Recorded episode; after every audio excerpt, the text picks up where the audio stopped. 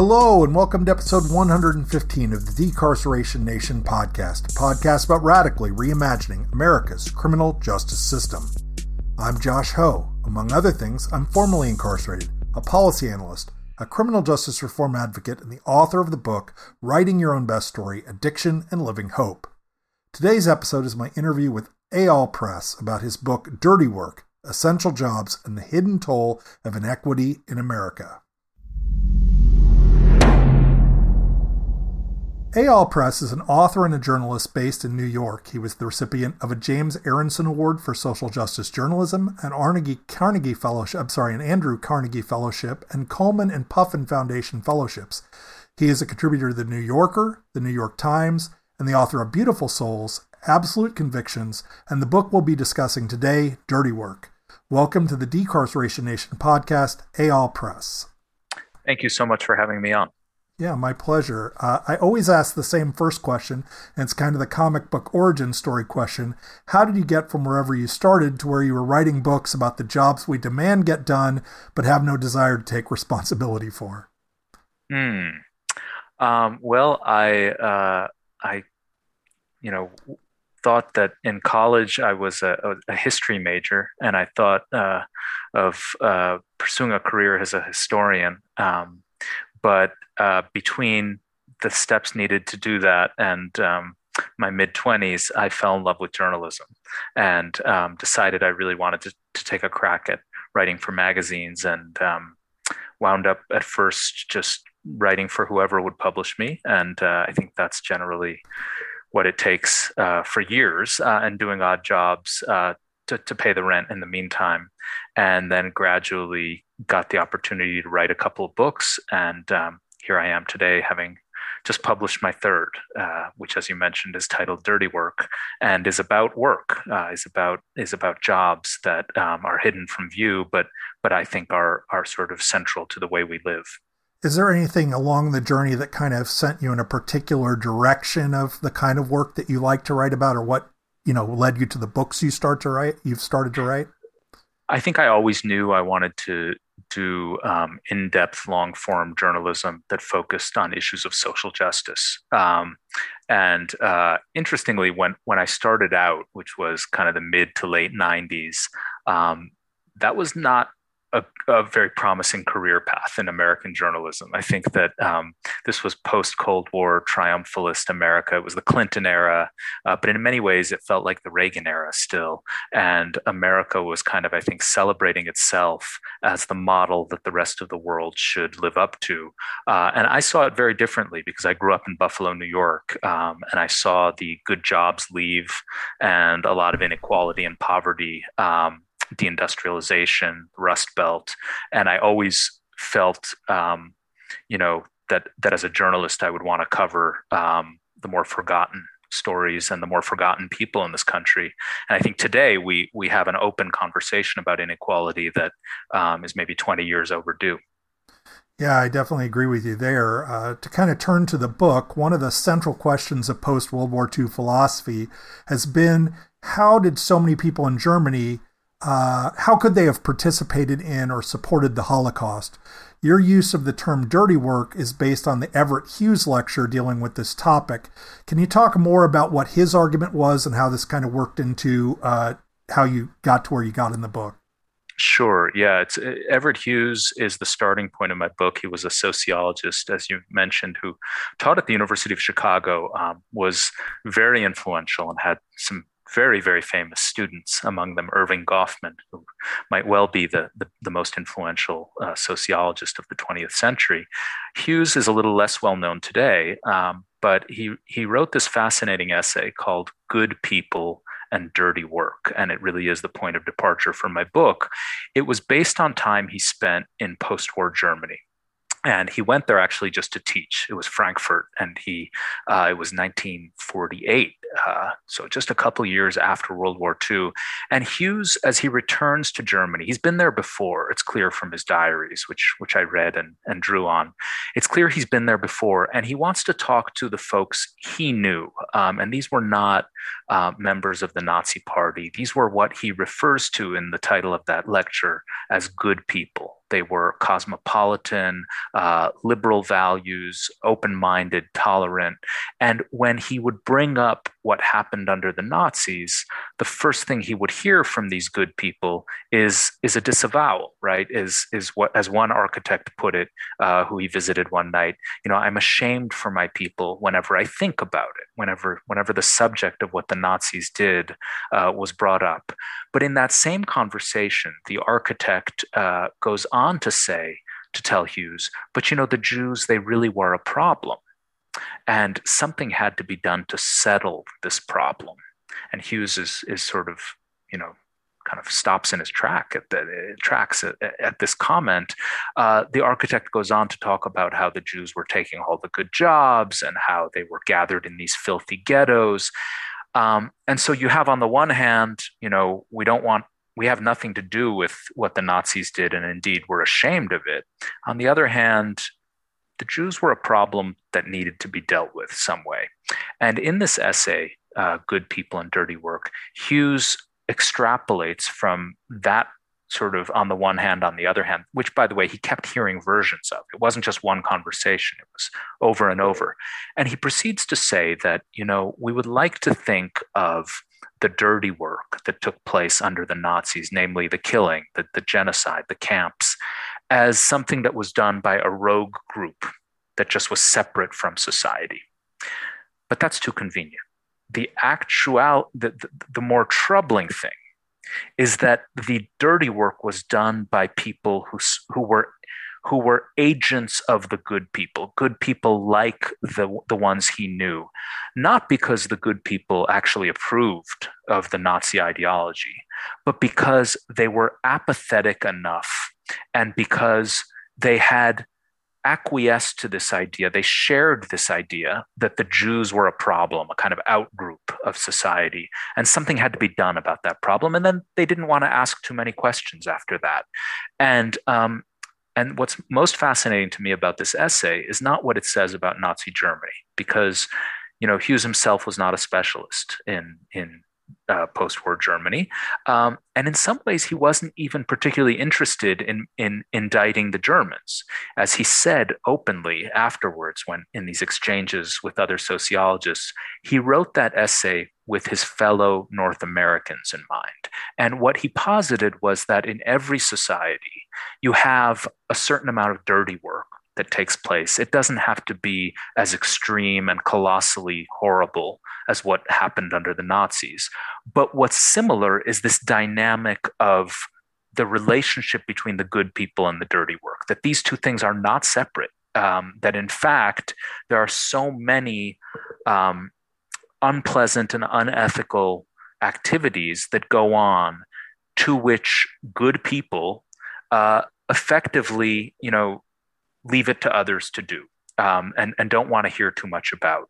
Um, and, and that's the point of, again, the, the, the way I, I take up this essay is by, by asking what are the forms of dirty work that happen in this society and how much of that work has what Hughes called an unconscious mandate from society, from the good people who, on the one hand, you know, are discomforted by it, and on the other hand, don't want to see it or be asked about it.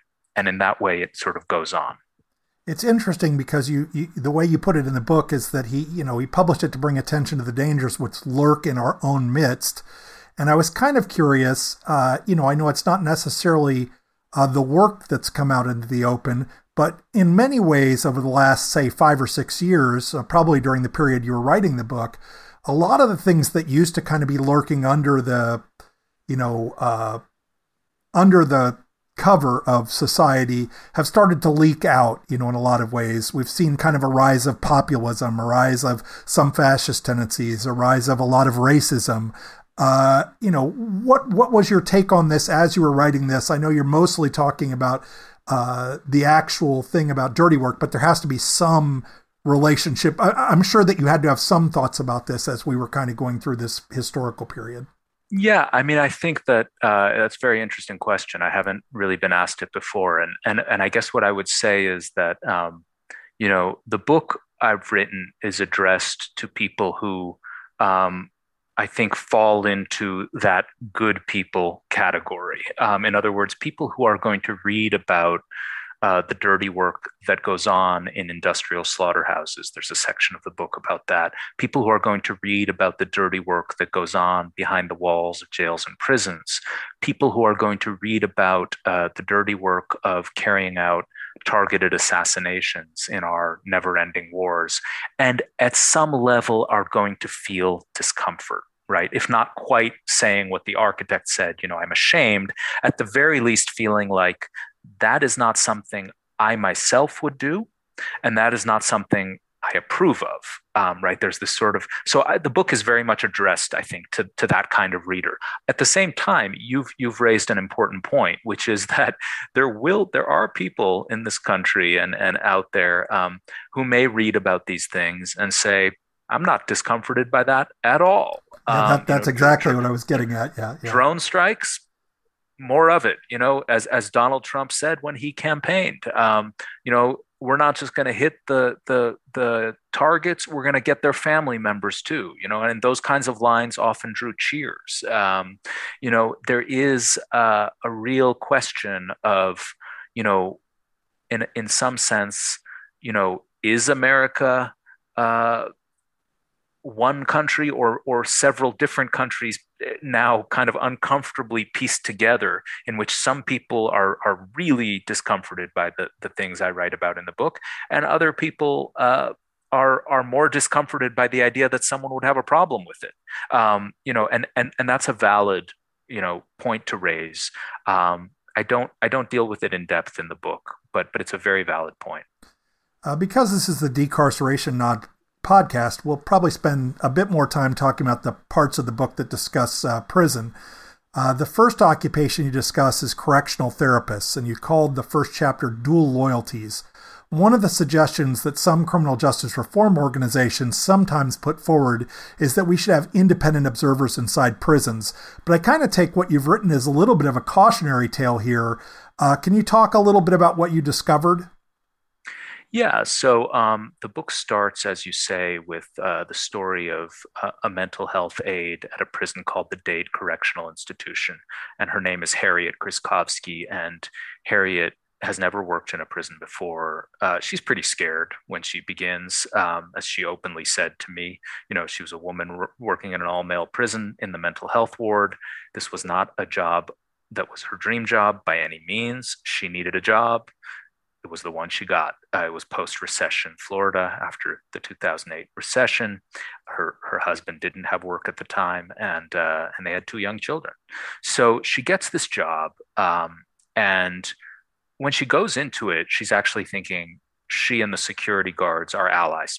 You know, they've got her back. Um, if something bad happens, they'll protect her. Uh, and furthermore, that that they're the good guys here um, in her mind that was it was kind of that way. You know good guys and if not bad guys people should she should be wary of. And she had a certain wariness towards the incarcerated people towards towards folks she she felt um, you know she she couldn't entirely trust and and didn't know if how closely to work with them. Um, so she was not what um, what some correctional officers refer to as a hug a thug. This is the sort of derogatory term for correctional psychiatrists who who maybe go in with the kind of I'm gonna I'm gonna protect the defenseless, you know, incarcerated folks and, and against the system. That was not Harriet at all. But as Harriet begins to work at Dade, she just her, her views change, and they change really from direct experience. She does come to really care for and, and, and feel sympathy for uh, some of the patients in her care. Um, and she also comes to see that they are subject to abuse, um, that some of them are not getting meals, um, and they start complaining to her about this, that, that they're not getting out in the rec yard, which is their only, you know, sunlight that they get. Um, and when she challenges this in the most gentle possible way, with an email to you know her supervisor one day she immediately experiences retaliation. The guards who she thought would protect her when she's doing her work start leaving her alone. Um, they start opening the security doors uh, security gates more slowly for her. They're basically sending her a message you know don't defy us. Don't report on things you think are wrong because we run this house. This is our house, not yours. Um, and so, in terms of your question about independent observers, uh, an independent observer, you know, is probably going to be subject to those same as as I said, dual loyalties is the subject of the is the title of the chapter. You know, here is someone who, on the one hand, has the job of taking care of these uh, prisoners with severe mental illnesses, and on the other hand, feels beholden to security for her own protection and safety. And I think that would be the case with an independent observer. The prison part of the book is, in a sense, anchored by the horrifying story of what happened to Darren Rainey in Florida's prison system. I, kind of want to believe that people would be shocked by this story, but it was widely reported and even ended up as the basis of an episode of Orange is the New Black. And Florida's system doesn't seem to have changed much since that event. And it was a particularly brutal crime, probably more brutal than any, almost anything the people currently incarcerated in that prison were sentenced for, but nobody was held accountable. Can you explain what happened and kind of that failure to find accountability? Absolutely. Um, yeah. So as I said, Harriet, uh, we'll, we'll, go back to her story. She she discovers that there is abuse. She she also discovers she shouldn't say anything about it. And one day she shows up at work and um, hears about this guy Rainey, um, who she was told had defecated in his cell, and therefore was taken to a hot shower and given a hot shower. Um, and uh, when she first hears this, she thinks, that's that's a good thing. Uh, but then she hears from from the nurses that he collapsed in that shower and died. And again, her first impulse is to think he had a heart attack, uh, something you know, some kind of health failure. What she learns is that, um, in fact, this was deliberate. Uh, that that Rainey was among several prisoners who had been locked in that shower, and and the temperature was controlled from the outside. It's really just, it's it's it's really quite horrifying to just think of the premeditated nature of this. So the hose that that that brings the water into this stall is controlled from the outside by a group of guards and from what we know was 180 degrees which is basically the temperature of, of a cup of tea um, and rainey collapses in that shower we don't know exactly why it could have been from the steam that he was trying to sort of get out of the way but but the steam built up. Eventually, he falls.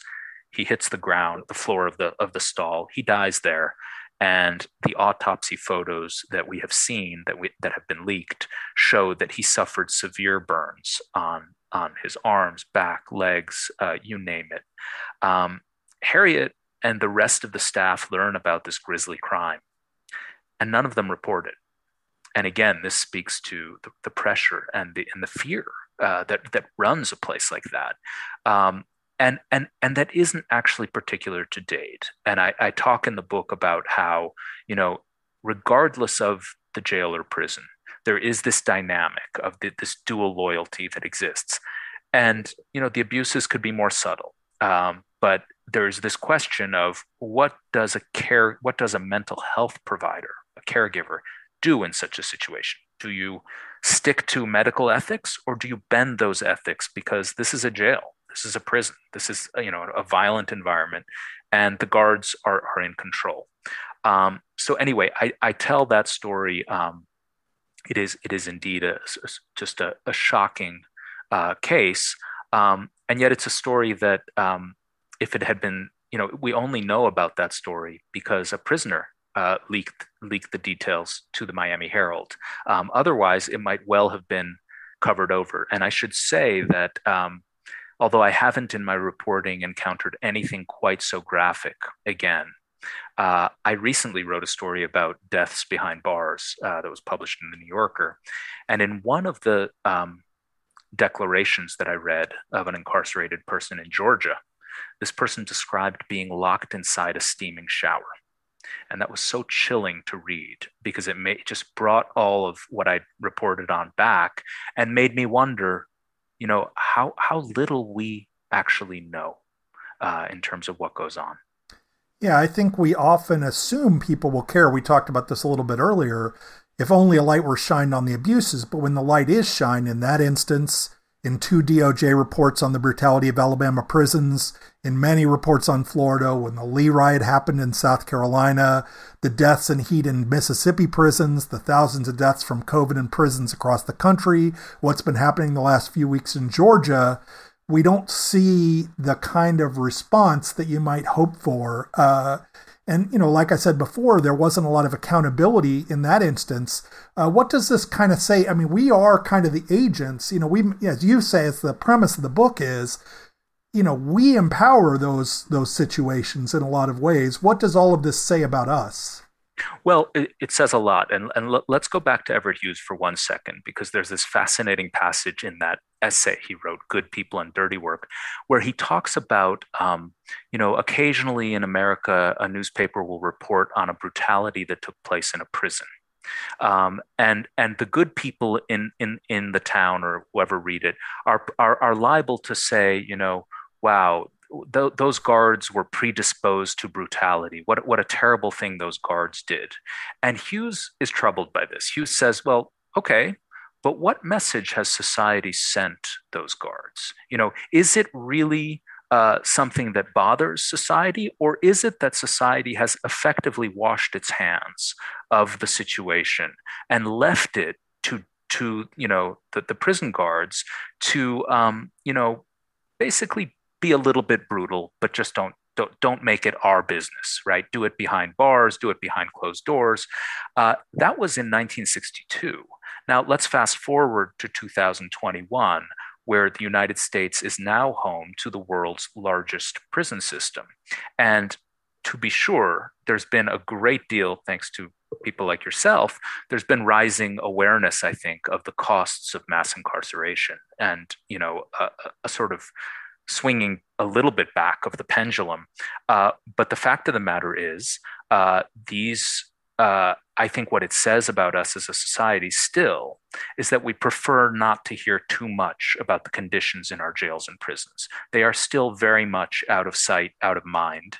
Um, there's been reform at the margins, but the core issues um, are, are still there. And, and so, you know, it's it's very much I think a, an example of how you know I think that the guards at Dade. You know, what was so interesting to me is that Harriet Krzykowski was not. She did not put the blame on them. She said, you know, she came to feel there's a system here, and there are conditions she knew a lot of guards who were doing their best and and and trying to do a good job. She also knew some who were brutal and who were were were cruel. Um, but she was not, it was not her conclusion that we should just blame them because she, as she said, you know, she came to conclude that that the guys in the in the mental health health ward she worked in were what she called throwaway people. Uh, they were folks who basically cycled through the criminal justice system, did not have access to um, adequate mental health care, and and many other things. Um, and as a consequence, um, you know are are sort of warehoused in an institution where surprise surprise bad things start happening.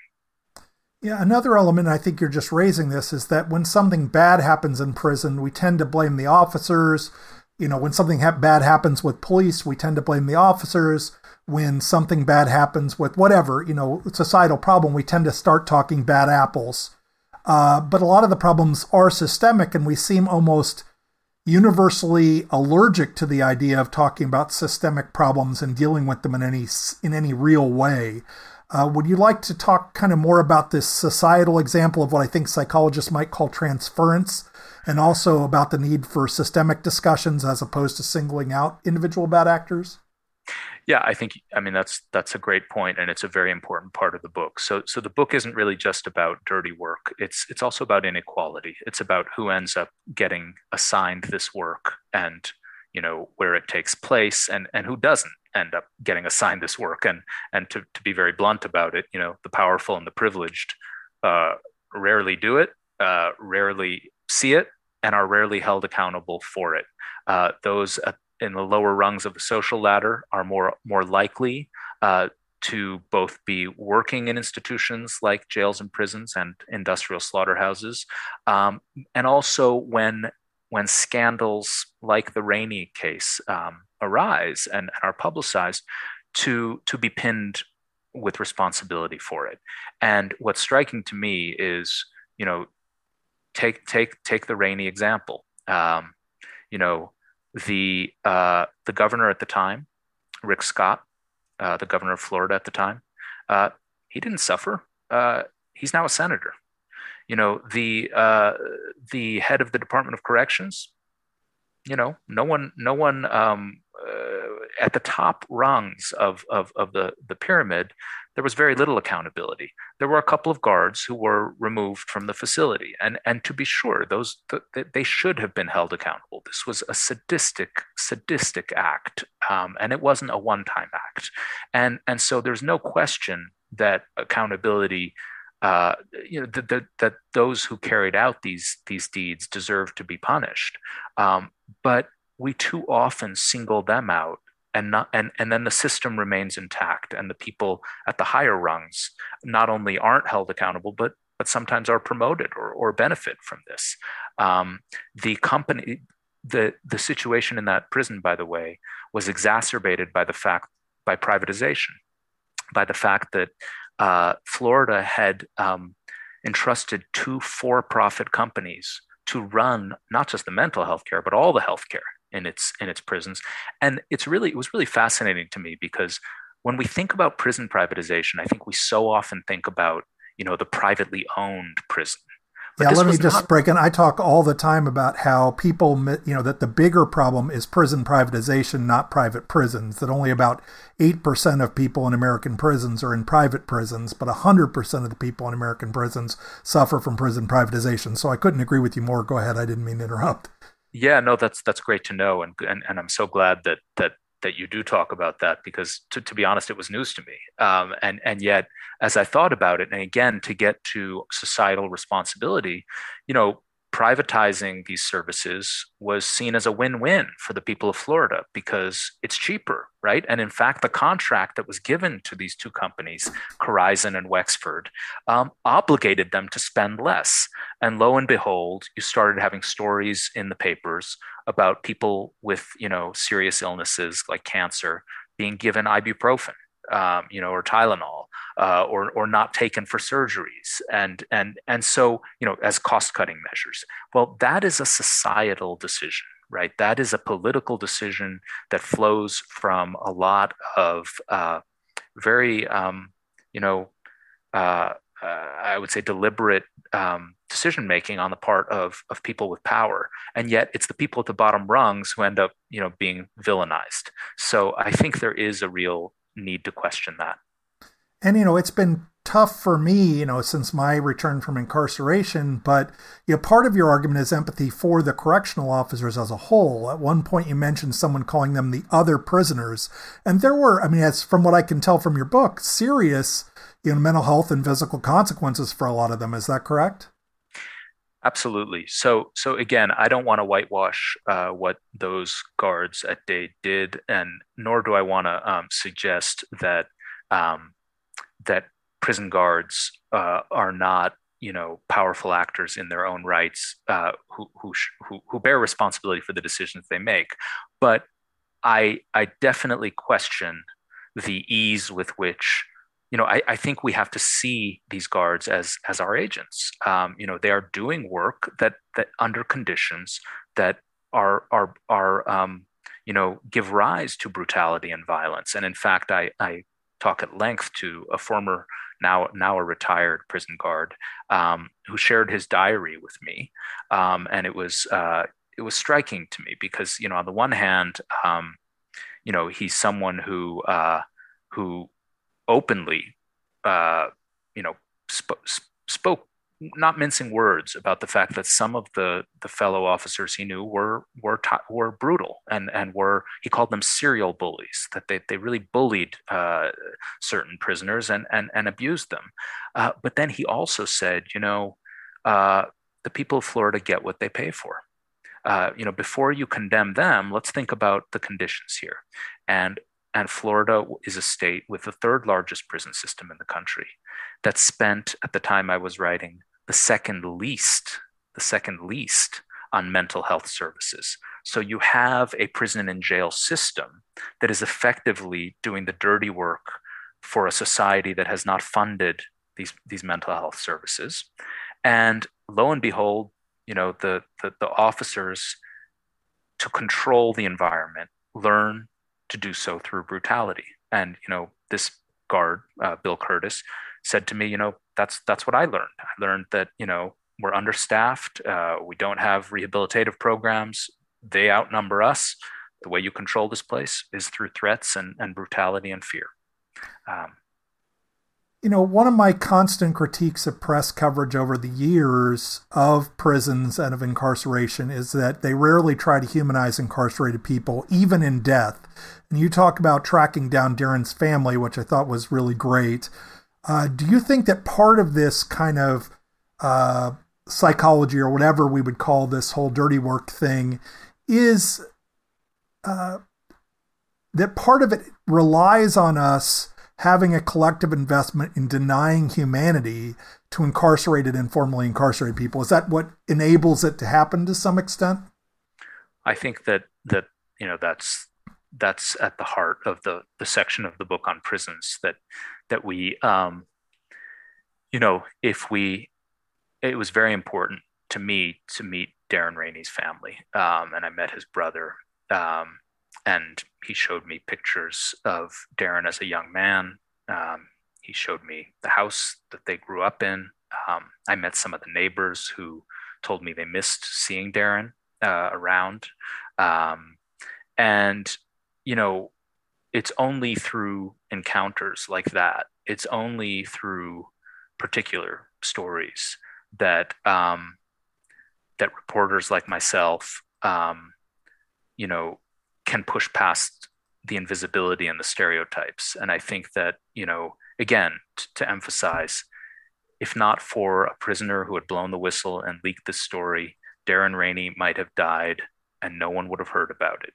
But beyond that, the photograph of him that appeared in the Miami Herald was of a man labeled, you know, prisoner, schizophrenic, in his prison smocks, you know, in and and it's it's dehumanizing. I mean, it it it it makes of that person something other to so many people who, you know, see convicts and, and, and, and prisoners as an outgroup and use those terms kind of to separate them out. Um, but, you know, from everything I know, uh, you know, Darren Rainey, like so many, uh, winds up, you know, in and out of jail uh, through through through much of his life uh, because of the criminalization of poverty and mental illness. Um, he's someone who does not have access to services that people in wealthy neighborhoods have. He's someone who struggles to find, you know, work and and and to make to, to, to earn a paycheck. Um, and if we just pull back from the particular to think about the broader you know structural forces here we again have to reckon with the fact that that jails and prisons are our largest mental health institutions in this country. And so you know it's not just Darren Rainey it's it's tens of thousands of people every year who are cycling through these facilities and whose lives and well-being are sacrificed we just got past the 20th anniversary of 9 11. In virtually none of the hundreds of hours of discussion on the news networks did I see anyone mourn both the loss of the lives of U.S. citizens and the loss of civilians killed by U.S. forces in Iraq and Afghanistan, the people taken to dark sites, tortured and later released, the people tortured in Abu Ghraib, the people released from Guantanamo Bay, or civilians killed by drone strikes. Drone operators are the second form of dirty work that you highlight in the book. What are your thoughts given that we just passed this milestone, and what should people know about this part of the book? Well, I think that um, you know, again, to to return to the the main theme, um, when you talk about dirty work, I, I I define it as something that society depends on and tacitly condones, but doesn't want to hear too much about. Um, well, think of the think of drone strikes, right? Uh, tacitly condone, but but don't want to hear too much about. Um, after the invasion of Iraq and and and the really you know the collapse in a, in a sense of the the scenario that the proponents of that war told you know, sold the country. You know they'll they'll welcome us and democracy will will follow and so forth. Well, that didn't work out, and you had you know billions of dollars being spent and soldiers coming home um, with PTSD or even worse in, in coffins. Um, America was exhausted by this, and, and really popular opinion turned against the wars. Um, and so, what did we do at that point? Um, what we did is we continued the wars through more, um, you know, tacit and, and hidden means, um, namely, you know, special operation forces uh, operating without much oversight and scrutiny, and drone strikes um, on, a, on a geographically limitless scale. Um, you know, just basically we we carry them out where we think a terrorist is, whether we're at war with that nation or not. And so that's the first premise to the drone section that that it fits very much. Um, you know what I'm talking about. On the other hand, you know I think a lot of listeners might say, "Wait, your book is titled Dirty Work. Drones aren't drones, precision weapons, and precision strikes? And don't the people at the, you know, who are sort of in the kill chain in these strikes, aren't they just playing video games? Isn't this a sort of disembodied, almost clean form of warfare? And I'll I can say more about that, but but basically my conclusion is that um, that that's something of a myth. Yeah, feel free. I mean, I know that you talk about the psychological trauma that a lot of the people who uh, end up doing that work end up feeling, and also this kind of weird disconnect uh, where they feel like they're not really soldiers, or at least they're told they're not really soldiers in the same way that the people who are in theater feel like they're soldiers, but still have a lot of the same things they have to work through. Is that correct? Absolutely. And so, you know, again, central to my definition of dirty work is that um, it doesn't just cause social harm, but it also uh, harms the people who do it, whether through psychic and emotional wounds that they sustain or through just a sense of stigma and devaluing, a sense of being devalued. And if you think about the military, um, you know, the, the, the one derogatory term for, for people in the drone program is joystick warriors, right? Um, these are not real soldiers. These these are people who play Nintendo. And in fact, when the military at one point proposed giving a Medal of Honor to some people in this program, it was um, there. There was com- there were complaints from from veterans, from conventional soldiers, who um, you know some of whom said this is what this is a Nintendo medal you know this isn't a, a medal for for valor um, and yet what's what's so striking is we as a society have have have sanctioned this we've we this is the form of warfare that has become popular because it doesn't you know the, the same risks uh, of of you know losing uh, of casualties to our side are not there but there are actual risks and they're different what what i suggest and what i write about in the in the section of the book is the psychic toll that, that you touched on earlier. Um, you know, society may not be seeing the strikes and who they hit and the blown up buildings and the, you know, the and and and have a feeling that um, that you know maybe we hit the right target, maybe not. Um, but the people who do this day in and day out, they do see that. And in fact, the studies by the military suggest they are exposed to uh, more graphic violence uh, than than conventional soldiers, just just by virtue of, of sort of sitting there hour after hour and and and seeing this. And yet they're not on the battlefield, right? There's not the same esprit de corps. There's not the same camaraderie, um, and so the psychic impact is is a very different one. And through everything we we know and through the stories I tell, um, you know, a, a, very powerful and and potentially damaging toll. Uh, next, you turn to citizens and immigrants working on kind of the kill floors and meatpacking plants. Uh, there's so much to talk about here, but given everything that has happened with immigration over the last five or six years, and what happened uh, with essential workers at the plants uh, during COVID, this seems to really highlight how we tend to kind of both demonize and count on the same people. And often we both demonize and count on them at the exact same times. So, what did you learn from the time you spent with folks working in these plants? Yeah, I mean, in that section of the book, I spoke mostly to workers at a poultry slaughterhouse in Texas. Um, most of the people I interviewed were undocumented. Um, now, some people will say, well, why are they even in this country? You know, they shouldn't be doing these jobs. Uh, well, uh, take a look at the meat and poultry industry and and who works in it, and and how uh, a kind of deliberate recruitment in in effect has taken place, whereby you know as meat packing um, became uh, you know the line speeds increased, the rates of injury grew, uh, the unions that had you know pushed for higher wages and better conditions uh, were defeated uh, and and were kind of had setbacks and were replaced by by um, you know non-unionized workers. The the the industry turned increasingly to uh, a labor force consisting of immigrants and, and often undocumented people and sometimes refugees from, from wars from other countries, um, people desperate for work, people easily manipulable and, and often afraid. Um, and so, you know, and why are they afraid? Well, you know, they want to keep their jobs. Uh, they may not speak the language.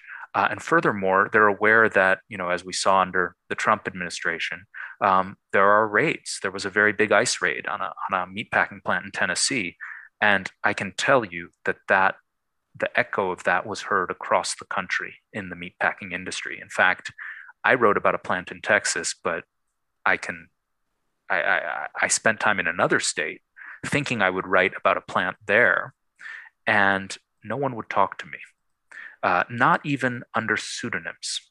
And and that was just it was the first time that had happened to me. That even you know no names, no no identifying information, still wouldn't talk. That was the level of fear, and it was related to you know the fear of being deported or being you know ending up in a in an immigration detention center. You also talk about the oil industry, and particularly the oil industry after the Deepwater Horizon disaster. Eventually, you suggest that the industry knows that they can get away with almost anything because America is addicted to cheap oil. It seems odd to me that the externalities never seem to get counted. I know I personally won a national debate championship in 1990 arguing that we needed to take climate change seriously. That was 1990 uh, and and look where we're at now. What do you want people to know about this form of dirty work? Yeah, I mean, I I, I think that um, you know I, I write about uh, a roustabout uh, named Stephen uh, Stone who was on the Deepwater Horizon rig um, that exploded in the Gulf of Mexico and caused you know huge environmental devastation and also uh, killed many of his coworkers, Stephen's coworkers. And one of the most, um, you know, striking and tragic uh, things that that Stephen underwent afterwards is, you know, he went to Washington D.C. to a congressional hearing um, with with his wife, um, and uh, they're there watching the members of Congress talk about, you know, this awful this awful spill, um, and holding up pictures of the victims but the, the pictures they held up were not of workers who had who had died. They were pictures of pelicans um, and and the fowl and and the wildlife that had been affected. And of course, that's important. Um, it's not that that it isn't important, but it was just striking to the folks who were there, the workers and the family members of the workers who had died, um, that in a sense the workers were forgotten right? Because because they're dirty because they work in this dirty industry and and and they're you know part of the problem. Um, and you know i think the there's there's no question that if you work in the oil industry you are working in an industry that's causing you know devastating uh, environmental uh, you know problems that that that we all have to contend with. Um, but let's note that most of the senators and all of them, I assume, um, in that room probably drove to that hearing. Um, or, or if, if they didn't drive to that hearing, they, they drove at some point, you know, and, and, and put gas into their vehicles. And, and, you know, our lifestyles are, are dependent on the the burning of fossil fuels, and America, you know, burns I think uh, roughly a quarter of the world's fossil fuels.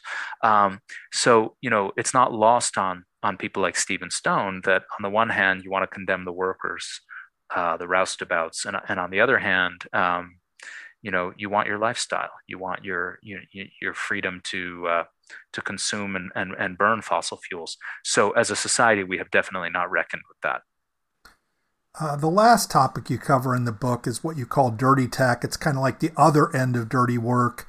Uh, and I wanted to, there are kind of two things that I thought were uh, particularly interesting here. One is this kind of difference that you suggest between holistic versus prescriptive technologies and kind of the ability to break up work so that people doing the work don't necessarily understand how it might eventually be deployed. Do you want to talk a little more about that? Sure. Uh, yeah. I, I, so, so, you know, we've seen in the last five ten years um, a a real dramatic shift in the tech industry, which had this kind of aura of you know virtue um, uh, surrounding it. You know, pretty much from the '90s on on down, as companies were were you know bringing out these magical devices that that everybody was carrying around and, and enthralled with, and and we still are enthralled with those devices.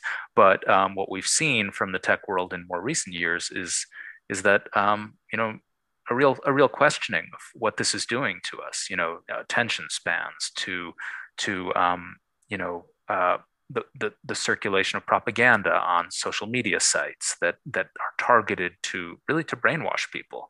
Um, on on on down to things like um, you know uh, programs and and and and I write about one of them uh, at Google uh, to supply um, to do a search engine uh, that would be featured in in China uh, that would allow the Chinese government to uh, you know screen out terms like democracy right so all these ethical questions start start rising and I think a lot of people in the tech world are now kind of asking themselves, you know, how clean is this industry? How how virtuous is it?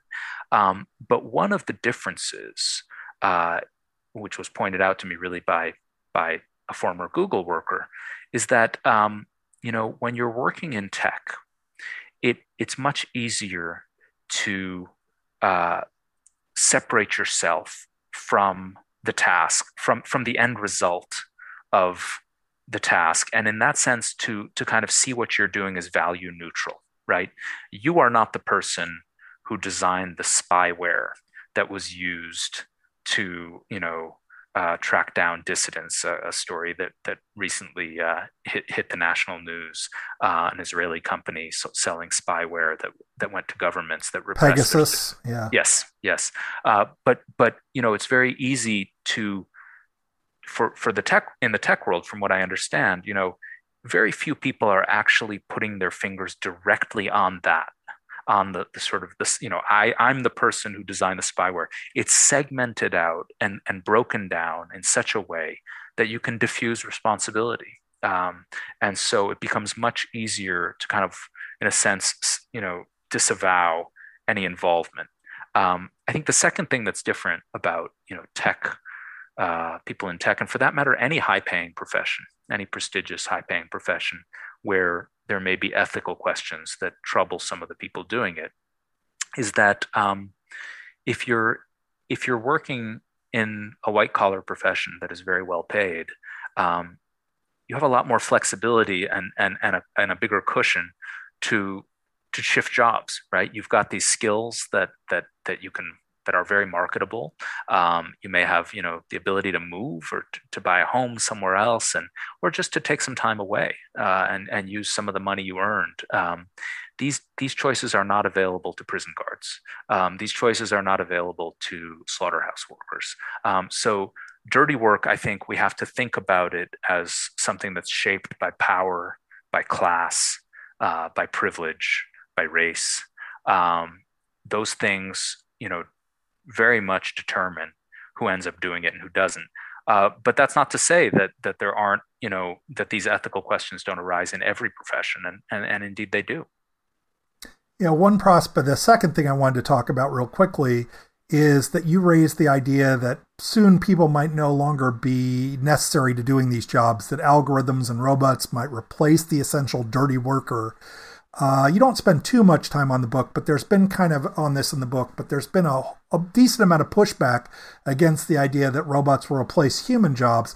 But what's interesting here is that these are jobs that need to be done, but we want to pretend we aren't responsible for. So, what are your kind of thoughts on this kind of potential transition where dirty work becomes automated dirty work, I guess. Yeah, I think I think that's a real possibility um, because I think, as you say, the um, the temptation to have you know, oh, it's just a machine doing it. It's an algorithm. It's not a it's not a person. Um, you know, no one no one individual um, authorized that strike. That strike took place, you know, in a distant place because um, a machine detected a threat. Um, and and in a similar way, actually, with with uh, you know with oil drilling and with with uh, with fossil fuels, um, you know, there's this uh, very real possibility that that um, you know the high tech world will uh, make it possible to detect and drill for and and find you know um, fossil fuels in in ways that that eliminate the number of roustabouts and, and drillers and dredgers that, that, that are hired to do this kind of work. Um, what won't go away is the social impact and and the the potential harm to society. So uh, you know, I think that that that is something to be concerned about. I don't go into it in depth, um, in part because I I am I am in the camp of those who think we're a little bit overselling the degree to which the future is one in which robots will do it all. Um, you know, in fact, people talk about drone strikes as unmanned aerial vehicles. Um, and one person in the program spoke very heatedly to me about that and said, you know, that that's that's so wrong.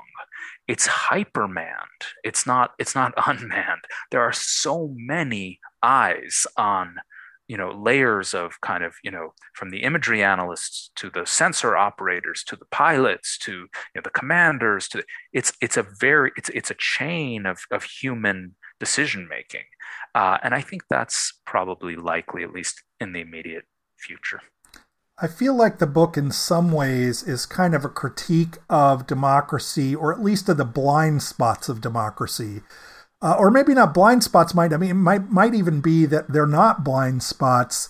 They're spots that we know of, but then ignore.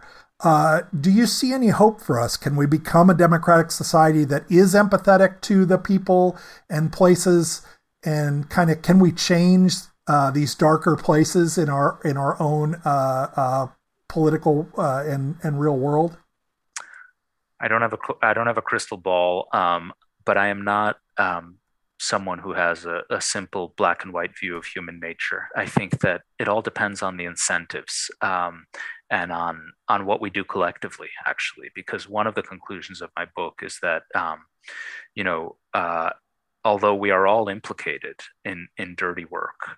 Um, we are also so in, to that sense the responsibility for it is shared um, the solutions to it are also shared and have to be collective, right? If we want to change, if we don't want to read about stories like Darren Rainey's 10 years from now, we need to address the issue of relying on jails and prisons to warehouse the mentally ill.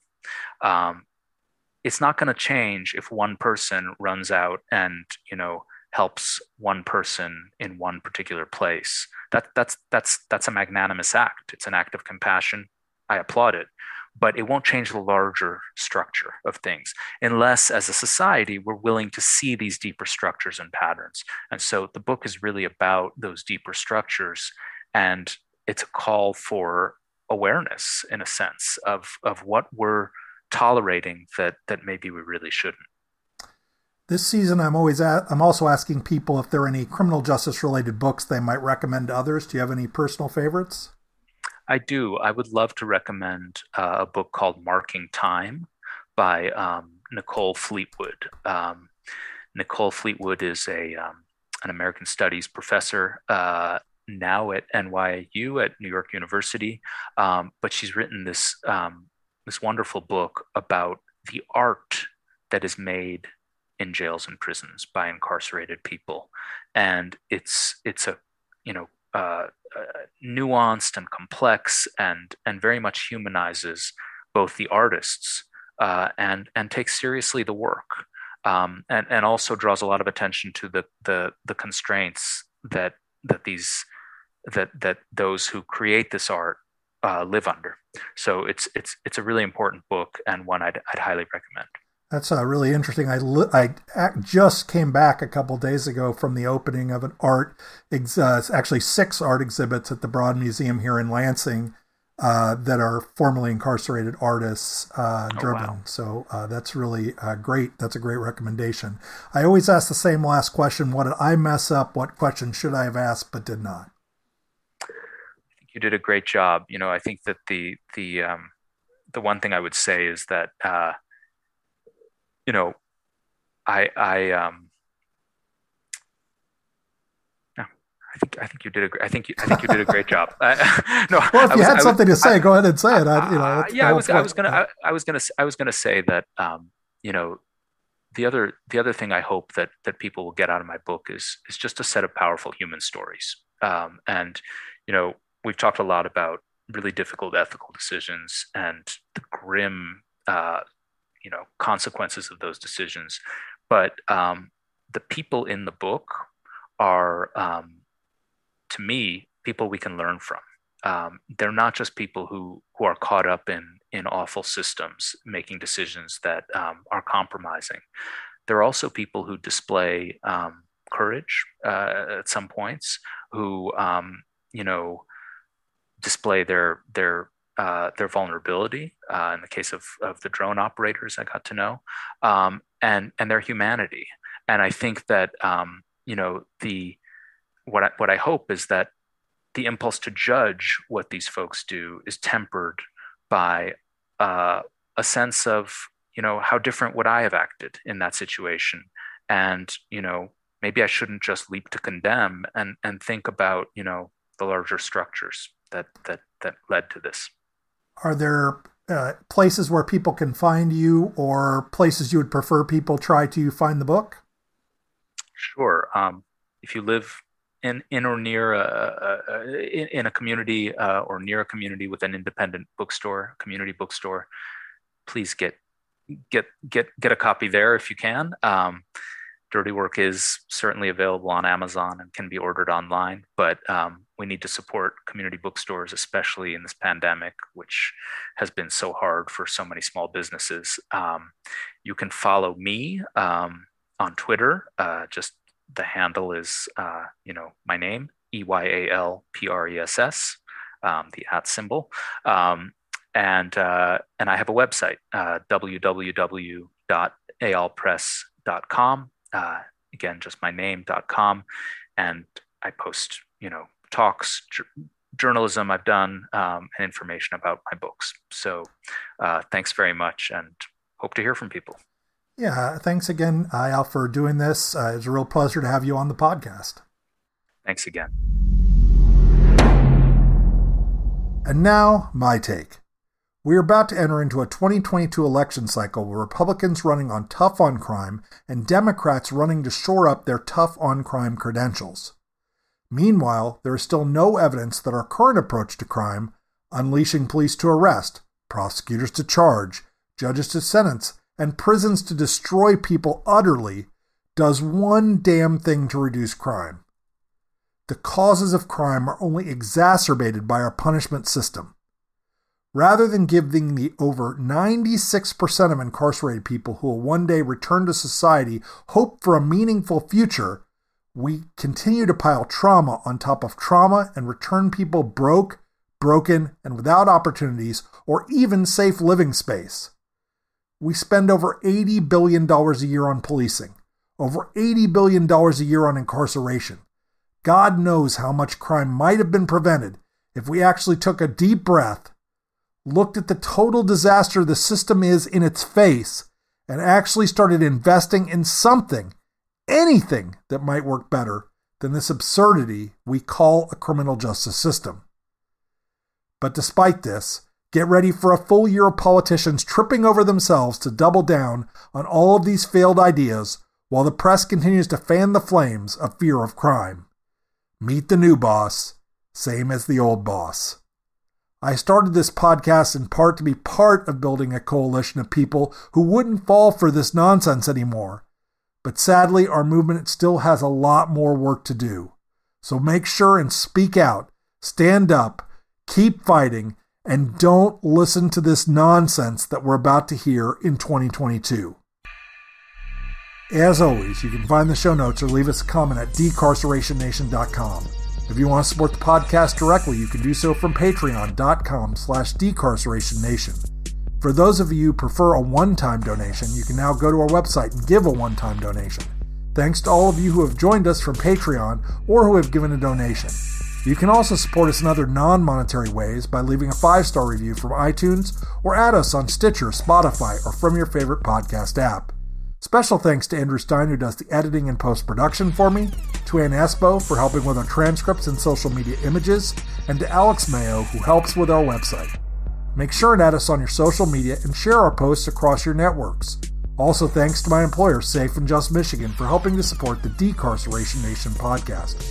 Thanks so much for listening to the Decarceration Nation podcast. See you next time.